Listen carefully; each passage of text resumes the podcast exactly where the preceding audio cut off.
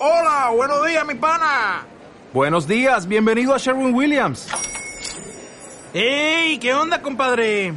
¿Qué onda? Ya tengo lista la pintura que ordenaste en el ProPlus app. Con más de 6.000 representantes en nuestras tiendas listos para atenderte en tu idioma y beneficios para contratistas que encontrarás en aliadopro.com. En Sherwin Williams somos el aliado del PRO. ¿Te ha pasado alguna vez que dices, ¿qué puedo hacer para no estallar? Y te dicen, cuenta hasta 10. Cuentas hasta 10 y no te sirve. O piensas, a mí eso de la respiración no me, no me sirve, a mí eso no me vale.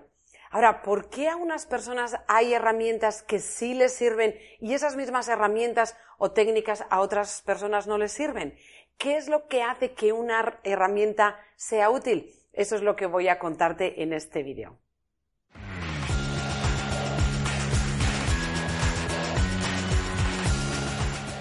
Una de las peticiones más frecuentes que me hacéis desde el otro lado del vídeo y que me hacen mis clientes es, dame herramientas, ¿qué hago? Pero ¿cómo puedo hacer para mejorar esto? ¿Cómo puedo hacer para no enfadarme? ¿Cómo puedo hacer herramientas técnicas, herramientas técnicas? Ahora bien, lo que pasa es que luego esas herramientas, por mucho que damos herramientas, esas herramientas no llegan a ser completamente útiles o no llegan a servirte. ¿Por qué? ¿Qué pasa? Porque esas herramientas son útiles para unas personas a veces o y no tanto para otras personas. Bueno, la primera razón es porque no conocemos realmente la herramienta. Muchas veces lo que vemos es eh, cuenta hasta 10. Fíjate que contar hasta 10 para calmarte solo te va a servir si mientras estás contando hasta 10 no estás pensando en lo que te ha puesto nervioso, en lo que te ha enfadado, porque si durante 10 segundos tú estás pensando, pues mira lo que me ha hecho, tendría que haber pasado, ta, ta, ta, ta, ta, ta, ese pensamiento va a hacer que tu emoción, la emoción de enfado o lo que sea que estés sintiendo, se vaya agrandando, se vaya agrandando, se vaya agrandando. Entonces, ¿qué pasa? Que en 10 segundos puedes acabar todavía más enfadado. Entonces, la técnica sirve, es inútil. La técnica sí que sirve, la herramienta es útil, pero solo si conoces cómo utilizarla. Es decir, en este caso, lo que necesitas conocer es que mientras estás contando 10 segundos, debes llevar la atención o tienes que llevar la atención a otro lugar que no sea el pensamiento que está provocando esa emoción.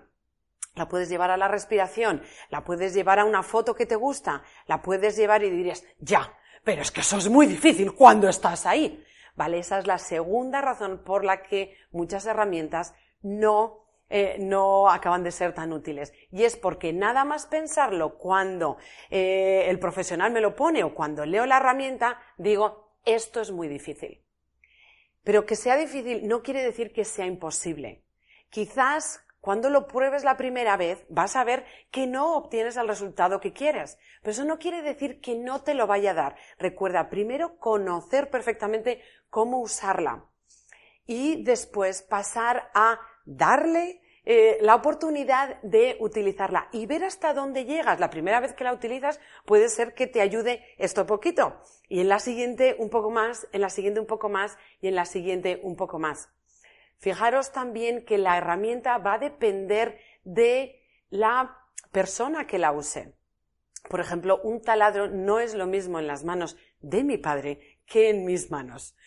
Una de las razones, yo no conozco la herramienta. La primera razón por la que no es útil. El otro día me hablaba, y uso, este ejemplo porque el otro día me hablaba, es, claro, es que si quieres abrir ahí un, eso tienes que ver si es yeso, si es madera, si es tal, porque tienes que utilizar una broca u otra, y además hay dos posiciones en el taladro, la una como que martillea y va girando y la otra solo gira, la una es para yeso, la otra, bueno, toda una ciencia que ahora ya sé un poquito más.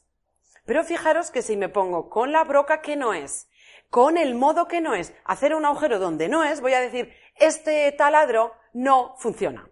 Pero en realidad, ¿qué me pasa? Que no sé eh, cómo utilizarlo.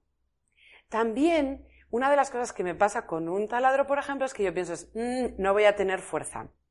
No voy a saber hacerlo.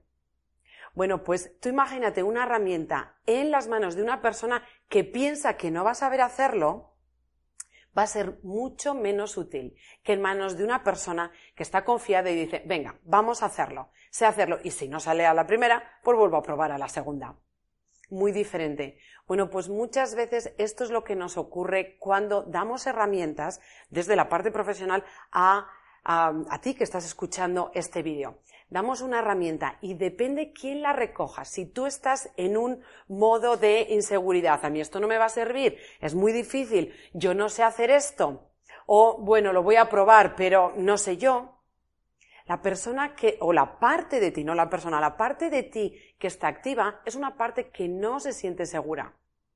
Una herramienta en una, eh, en, en las manos de una persona que no se siente segura no va a ser igual de útil. Así que lo primero que necesitamos hacer es asegurarnos quién está, qué parte de nosotros despertamos. ¿Es la parte que quiere experimentar? ¿Es la parte curiosa? Es la parte, la parte que quiere experimentar y la parte curiosa siempre es la mejor para aprender una nueva herramienta o cómo utilizar una nueva herramienta. Así que despertar esa parte en vez de estar con la parte, pues no me va a salir, pues no, porque la clave está ahí. No es lo mismo dar una herramienta a una víctima que dar una herramienta a una persona que se siente en su poder. Recuerda que tienes, el eh, tienes la capacidad de aprender. Tenemos la capacidad de aprender cómo se utiliza la herramienta. Ahora bien, si la primera vez no, no te es útil o no te sirve, mira a ver, igual es que no conoces todos los modos o qué es lo que tiene que pasar. Y también la práctica. Practicas con la herramienta. No es lo mismo hacer un agujero que hacer mil agujeros. Después de hacer mil agujeros y de diferentes, eh, de diferentes modos, muy probablemente tengas muchísima más, em, tienes más experiencia, pero entonces también te van a salir mucho mejor, ¿verdad? Esto es lo que pasa, por ejemplo, con la respiración. Cuando queremos utilizar la respiración, solo en momentos en los que estoy súper nerviosa o incluso teniendo un ataque de ansiedad. Pues si no la utilizo nunca, si yo nunca respiro profundamente, llevando el aire hasta el estómago, si no tengo la capacidad pulmonar desarrollada para hacer eso, si no tengo los músculos de mi diafragma flexibles para hacer eso, en el momento en el que quiera hacerlo, muy probablemente no lo vaya a conseguir. Así que necesitamos no solo conocer bien la herramienta, practicar con ella y practicar con ella no en los momentos de dificultad, sino antes, para que en el momento de dificultad, en el momento en el que necesito la herramienta, la herramienta tenga sentido y me sea muchísimo más útil. Y asegúrate que no la coge la parte de ti que no se siente capaz, sino la parte de ti que dice, bueno, ahora no sé hacerlo, pero conociendo, con práctica, y sabiendo que está en mí el avanzar, voy a hacer que esta herramienta sea muchísimo más útil para mí. Así que ver, em, conocer la herramienta, su utilidad, qué modos de uso tiene, para qué puede servir, practicar con ella, pasar a la acción, practicar con ella y asegurarte que la herramienta la tiene la parte de ti que está al mando. Si haces estas tres cosas, te aseguro que casi todas las herramientas, si no todas, que lees, que compartimos contigo, que te dé tu propio coach, te van a ser muchísimo más útiles y van a ser muchísimo más serviciales en tu vida. Recuerda que eres luz, así que sal ahí fuera y brilla. Y si algo en este vídeo te ha parecido útil, ya has dicho, oye, si yo pongo esto en práctica, algo va a cambiar en mi vida, me voy a sentir más confiada, me voy a sentir más alegre, voy a tener relaciones más armónicas, va a haber más armonía con las personas que quiero o con las personas con las que trabajo. Entonces, considera, por favor, unirte a mí una vez cada mes en una sesión de una hora donde comparto muchísimas más prácticas, más formas de ver, hábitos que puedes integrar en tu vida para estar siempre al mando de ti. Este curso se llama Poder Personal, es un curso online. Si no puedes estar el día en que es en directo, siempre puedes ver la grabación. Vas a poder hacer preguntas tanto en directo si estás en directo como en diferido en una, en una sección que va a haber para preguntas y que está siempre para ti. Vas a poder verlo una y otra vez, una y otra vez, porque en la librería que creamos y donde tú te unes es una librería exclusiva para ti. Así que si quieres más de esto, una vez al mes, Poder Personal Online.